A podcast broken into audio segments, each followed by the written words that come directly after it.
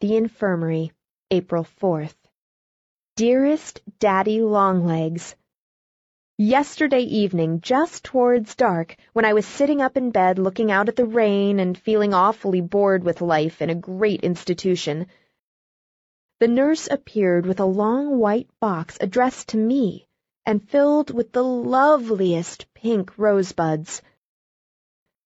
And much nicer still, it contained a card with a very polite message written in a funny little uphill backhand, but one which shows a great deal of character. Thank you, Daddy, a thousand times. Your flowers make the first real, true present I ever received in my life. If you want to know what a baby I am, I lay down and cried because I was so happy.